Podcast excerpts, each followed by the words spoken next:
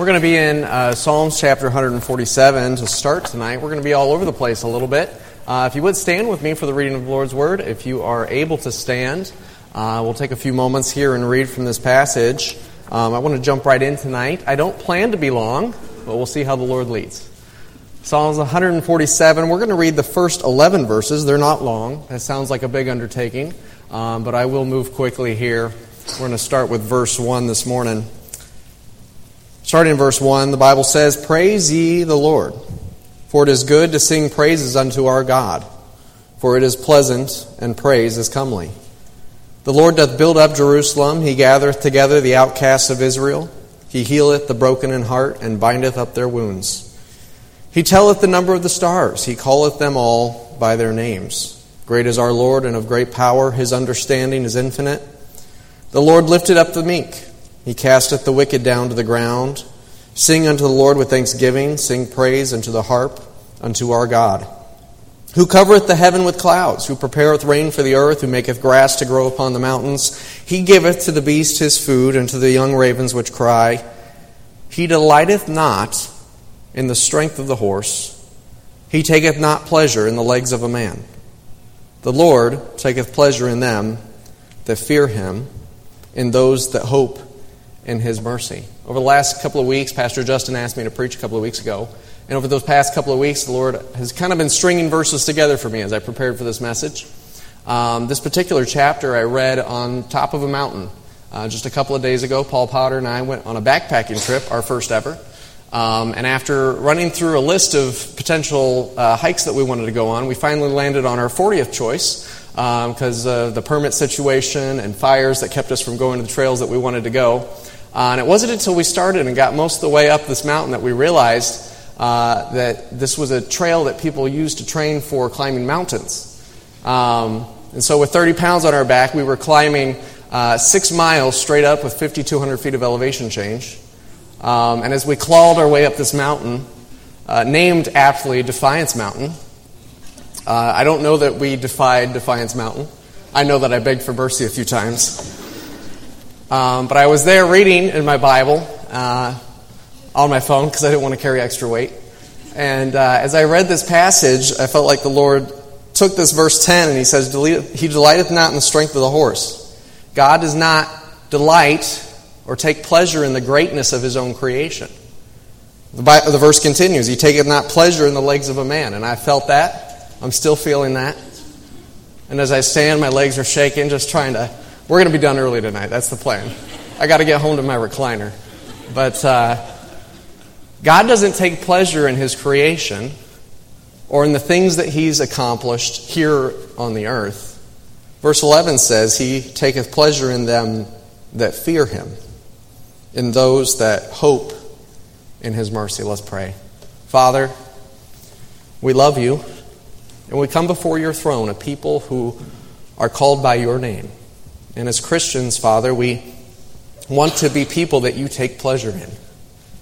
Father, we want to have hearts that are open to you, that fear you the way the Bible indicates that we ought to, and the way that you take pleasure in us, Father. Our, our desire tonight would be for you to expose in our hearts and our lives the areas where we do not trust you, or where fear of circumstance or worry has taken your place in our hearts and in our lives. And I pray, Father, that tonight, that you'd speak to us and through us in your word, that you'd guide our study, that you'd give us, Lord, as, as every man here and, and every woman and every child, ears to hear, so that we may hear what you have to say to us tonight. In Jesus' name, amen. I want to take a moment and just mention uh, we've got a young adult conference coming up uh, August 11th and 12th. And so we are excited about that. And I hope if you know any young adults that would be interested in coming, the cost is $25. Um, and I think that'll be a big blessing to you. Pastor Kurt Skelly coming from Virginia, and uh, we are excited about uh, the word of the Lord that's going to be shared with us during that time. And so if you're able to spread the word about that, uh, you'll see it coming up on the church Facebook page, and you'll be able to share that. And so if you see that, I hope you'll do that. Um, Proverbs chapter 14, verse 26 says, In the fear of the Lord is strong confidence, and his children shall have a place of refuge. You know, throughout the Bible, we are commanded to fear the Lord. Fear the Lord. Now, uh, this, of course, doesn't mean to be scared of God, and, and I think we understand that, but just to make sure that we're all on the same page here, um, you know, a healthy family relationship doesn't mean that it has children in it that would be afraid of their parents. Are we on the same page? Uh, uh, but the, the fear, the word fear here that the Bible's using uh, is an indication of standing in awe of. And so, a healthy family relationship, if you'll use the analogy there of, of Father God to us as His children and also a parent to their child, um, there's a healthy respect that has to be evident and existent inside a family relationship. And I think we all understand that. Um, but with God, of course, there's this fear that the Bible, the, the Bible word there, uh, that means in awe of, or standing in respect of the position that God holds. And God commands us to fear the Lord. Over and over throughout Scripture, it says, Fear the Lord. Um, and Psalms 33 8 says, Let all the earth fear the Lord, let all the inhabitants of the world stand in awe of him. And so when we fear God, we are trusting not only in his attributes, not only in the things that describe him and his character and uh, trusting in his will and trusting in his grace and trusting in his mercy, we're also trusting in the way that he's working in our lives and we're confident in the ways that he moves, that his ways, as the Bible says, are higher than our ways.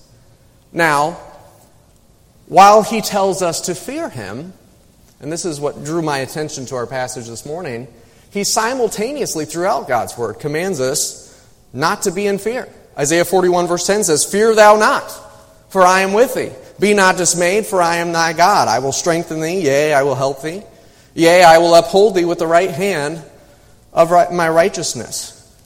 So, the question that I want to pose this, this evening is what does it mean when we fear not God, not in respect of Him, but instead we fear the circumstances the situational problems that we face, that everybody faces, the uh, anxiety of the, the situations that we are going through, and the problems and the temptations and the trials. What happens in the life of a Christian who spends time in anxiety, in fear, and in worry in a world where God commands us to fear Him, but fear not?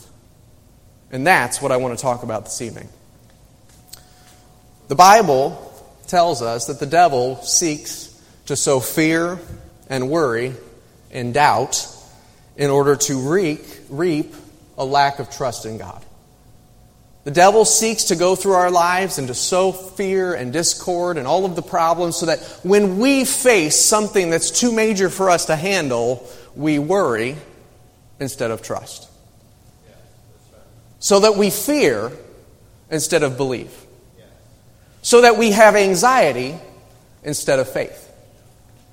And so tonight, as we face, maybe, perhaps for some of us, the fears that have been sowed in our lives, where Jesus would come along and sow faith and trust in God, the devil sows faith and trust in our abilities. He sows faith and trust in our comprehension, in our finances, and our ability to handle whatever life throws at us.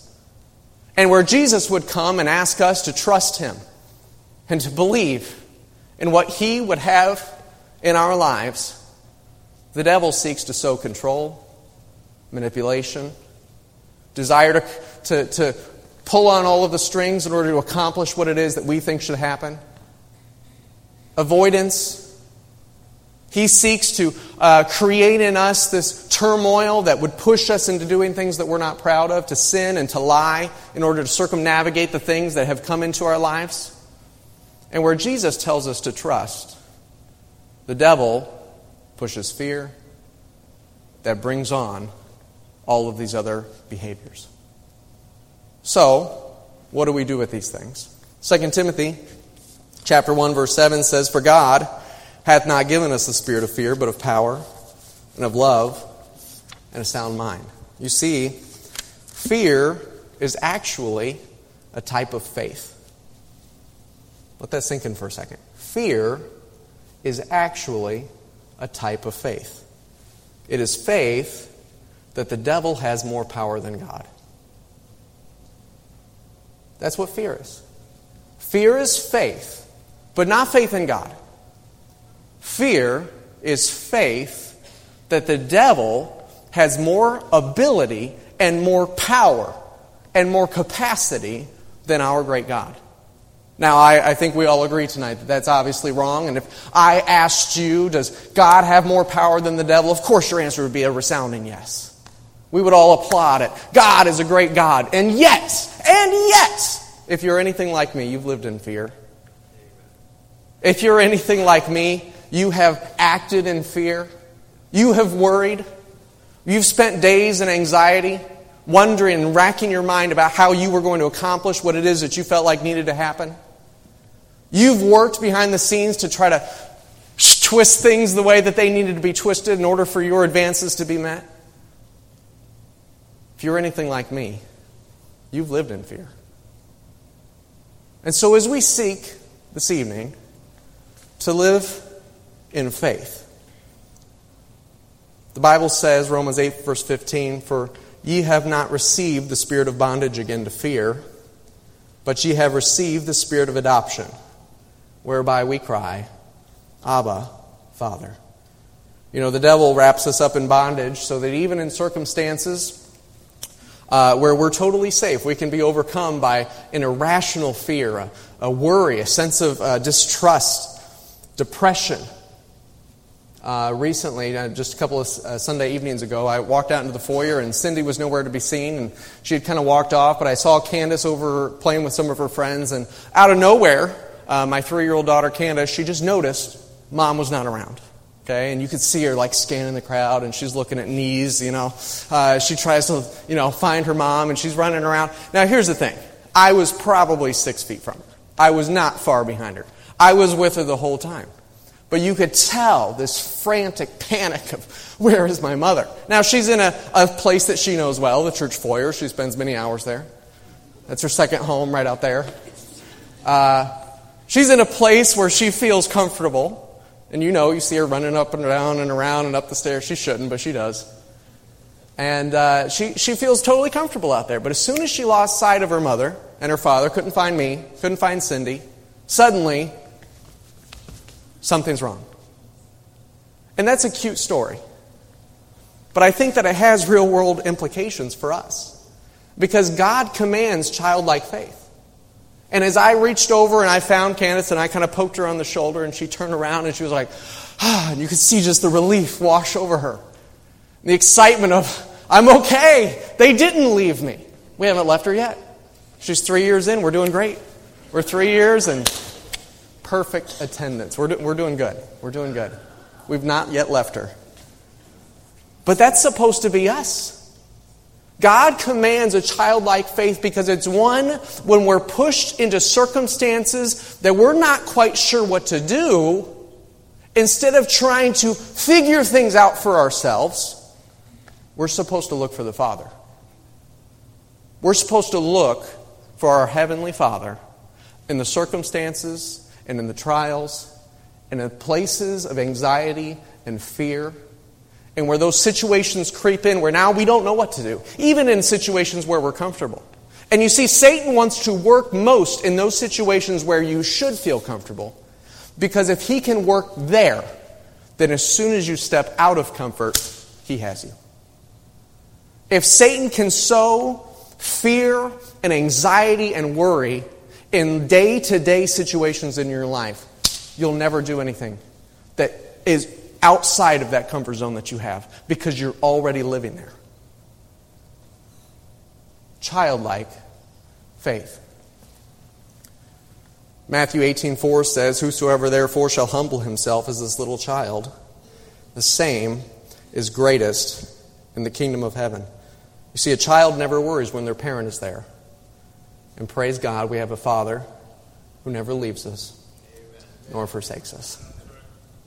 God's will, if you're looking for God's will tonight, God's will is that we will trust Him, that we will rest in His strength, His provision, and His care. 1 Peter 5 7 says, Casting all your care upon Him, for He careth for you. John 16 33 says, These things have I spoken unto you, that ye might, that in me ye might have peace. In the world ye shall have tribulation, but be of good cheer. I have overcome the world. See, fear drives us each into our different methods of control, our methods of handling the fear that comes at us. Some of us, uh, we, we kind of devolve into control or worry, avoidance, try to avoid the situational problems that come up. We won't face the problems that come in front of us. We resort to anger. Meet an angry person, they're dealing with fear, and they're just devolving right into anger. Disassociate, drop into lies or manipulation. These are all just ways of handling fear. And I know that I'm guilty of employing many of these things in my life at some point or another. And it's been interesting as a parent, if you've ever raised kids, I think you've probably seen the way that your children uh, respond to fear much like you or your spouse does. Uh, and it's amazing how just between Candace and Carter, they both respond to fear very differently. Uh, Carter wants to just bang on things. Uh, he's a boy, and so he just, you know, beats on things when he doesn't know what to do with it. And uh, Candace, much more timid, and she, she kind of interacts with fear. And there's just some, uh, some interesting, you know, perspectives that Cindy and I have gotten about our own lives uh, as we've watched our children grow up. But um, as we face these sorts of things the, and try to involve these other methods, the Bible tells that, the, that these methods will not work. These manipulations, this control, these avoidance things, they won't work. The Bible says, Proverbs 29 25, the fear of man bringeth a snare. But whoso putteth his trust in the Lord shall be safe. Psalms 127, verse 1 says, Except the Lord build the house, they labor in vain that build it. Except the Lord keep the city, the watchman waketh, but in vain. It is vain for you to rise up early, to sit up late, to eat the bread of sorrows, for so he giveth his beloved sleep. If you would tonight, turn with me to Matthew 6. Matthew chapter 6.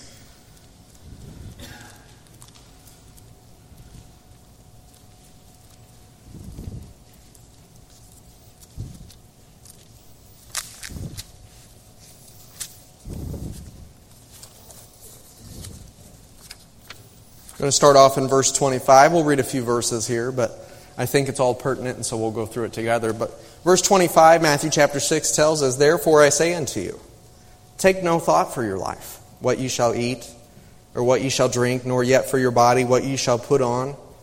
Is not the life more than meat, and the body than raiment? Behold the fowls of the air, for they sow not, neither do they reap, nor gather into barns, yet your heavenly Father feedeth them. Are ye not much better than they?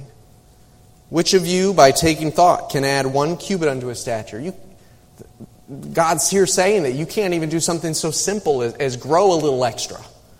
Anybody like to be taller? My hand's up. Bible says, look, you, you, can't, you, you can't do anything that is a physical change in your own life. You can't choose that.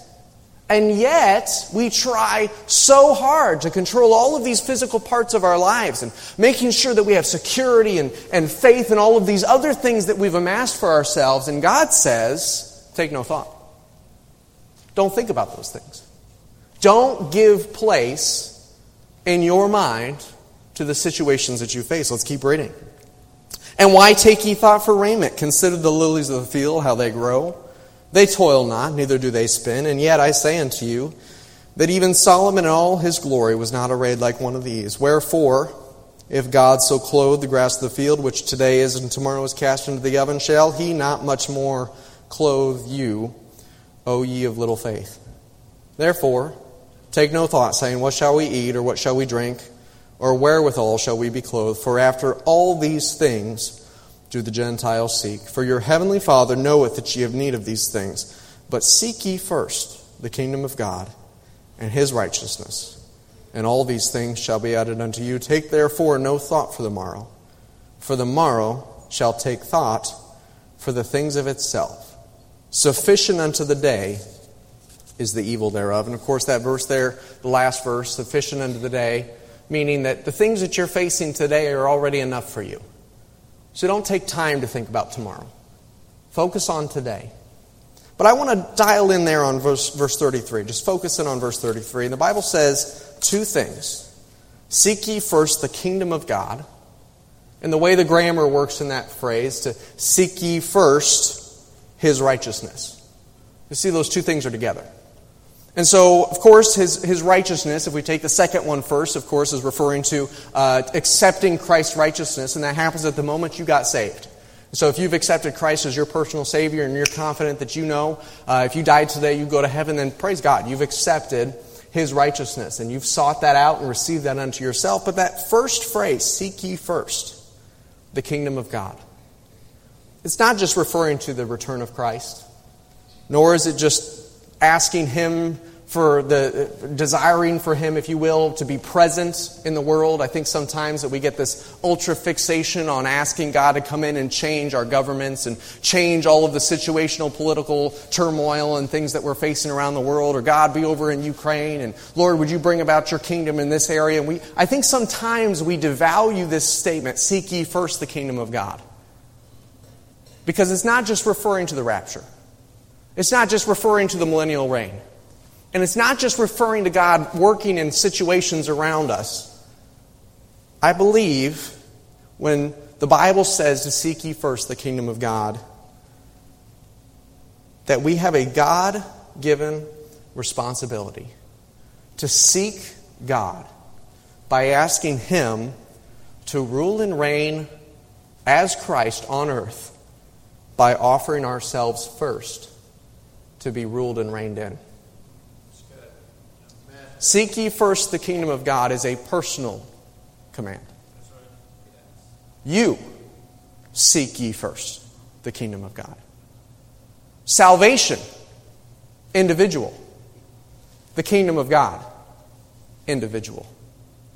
And I think too long, and in my life especially, I've gotten fixated on other problems, other people's things. God, would you just get in their life and fix that person? Man, they've got some problems. Lord, would you just help them? It sounds like they're going through a rough time. Would you just, man, I mean, take away all that fear and worry and all the things that they're dealing with? Would you, would you just go over there and, and fix them?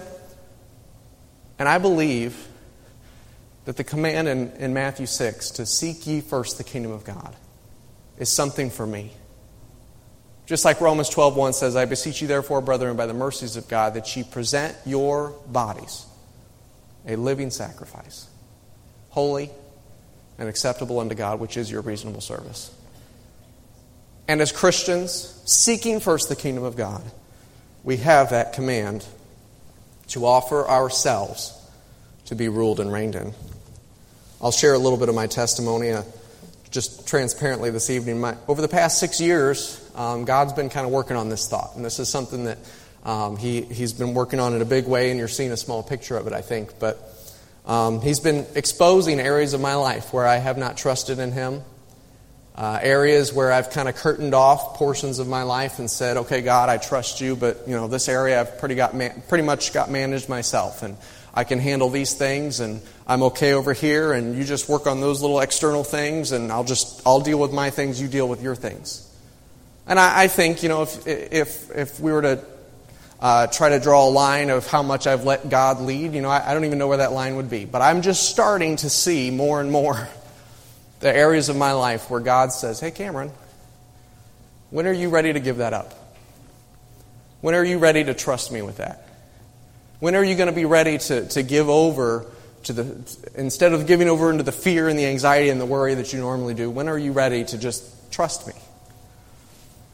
And I, have learned to start trusting in God and to stop being so self reliant. And I don't know how to tell you to take that journey, but I, I think I can give you the first step.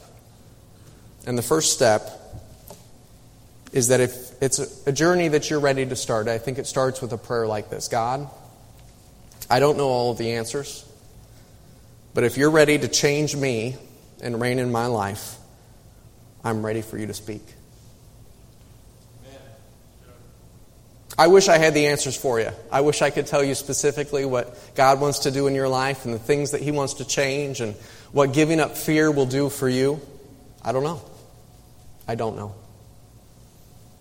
But I know that when you're ready, God's always been ready. And when you're ready to trust, God's ready to move. And so, if you're ready tonight, I'm going to encourage you here in a few moments when we pray to step forward for Christ. and to give God those areas of your life where you haven't trusted Him. Now, maybe you're here tonight and you've been confused by the terminology. And I know I've gone through a lot of Bible verses and I've thrown, thrown around a lot of phrases that if you haven't been in church very long, you may not be familiar with. Maybe you've never experienced the love of God. 1 John 4 tells us that we have known and believed the love that God hath to us because God is love.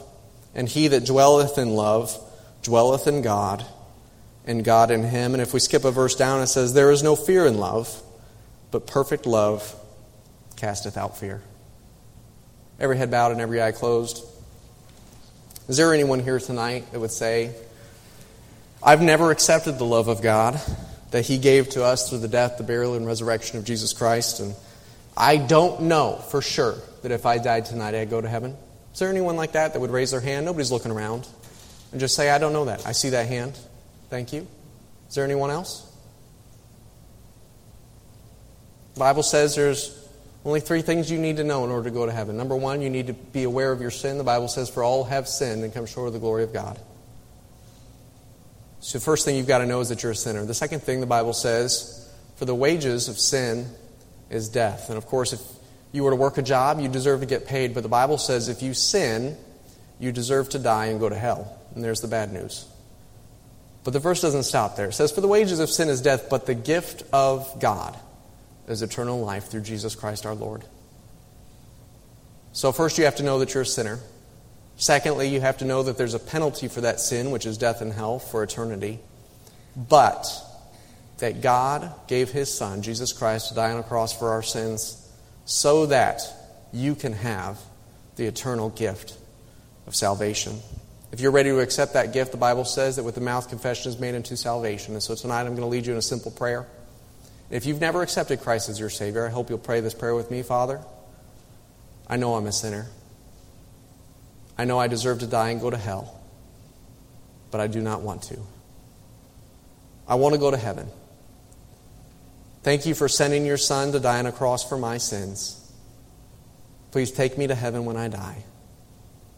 In Jesus' name, amen. No one's still looking around. If you prayed that prayer with me tonight for the first time, would you raise your hand so I can rejoice with you? I will not embarrass you. Christians tonight, are you struggling with fear? Are you seeking to work out your own peace instead of resting in God who is peace?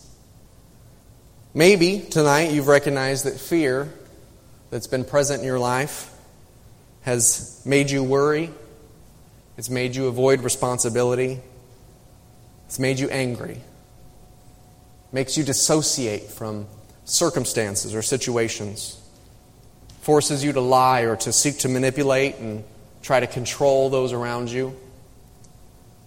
Or perhaps you realize that you have set on on your own, set out on your own to make your own way instead of trusting in God's way. How many of you tonight would say, That was me? I've given over to fear. I haven't trusted God the way that I need to. But by the grace of God, I want to set aside fear tonight and move forward in the power the love and the sound mind that God has for me? Would anybody, by raise of hands, say that's me? Hands up all over the room. Anyone else? Yes, I see those hands. As the piano starts to play, and we stand to our feet, there's a decision that you need to make. Can I encourage you to step down and take a step of faith as you walk for God and say, Lord, I'm going to trust you. I'm going to stop living in fear. I'm going to stop giving in to what the devil's trying to do in my life. And I want tonight to come down and to show you that I'm going to trust you. As these at the altar pray, would you pray in your seat? Would you ask God to work in your heart and to seek to move in every area of your life? Would you ask Him to expose to you areas where you haven't trusted Him?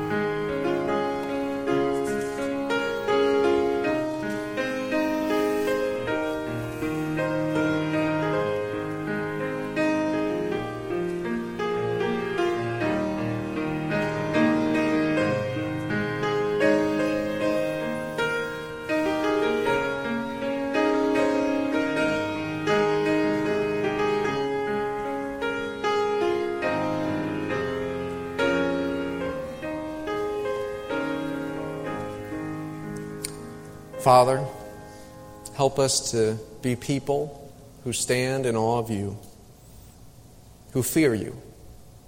And instead of forcing our will on you, for us to wait patiently and expectantly on your mercy. Lord, remind us to trust you when we don't, when circumstances stand up against us, when people stand in our way, when uh, trials come and temptations we face. Father, would you help us to trust you? Lord, would you guide us into understanding your word, into hearing you speak, into seeing your work? And lastly, Father, tonight, would you help us to lay down our worries at your feet through prayer, so that, as the Bible says, we may boldly say, The Lord is my helper, and I will not fear what man shall do unto me. Father, we'll give you the praise for what you do. Lord, please expose in us the areas of our life where we do not trust you, and help us to trust you more. In Jesus' name, amen. You may be seated. We're going to watch the next video. And then, uh, Pastor, do you have anything else that you want to say after this? All right. And so we will watch the next video and then we'll be dis- dismissed.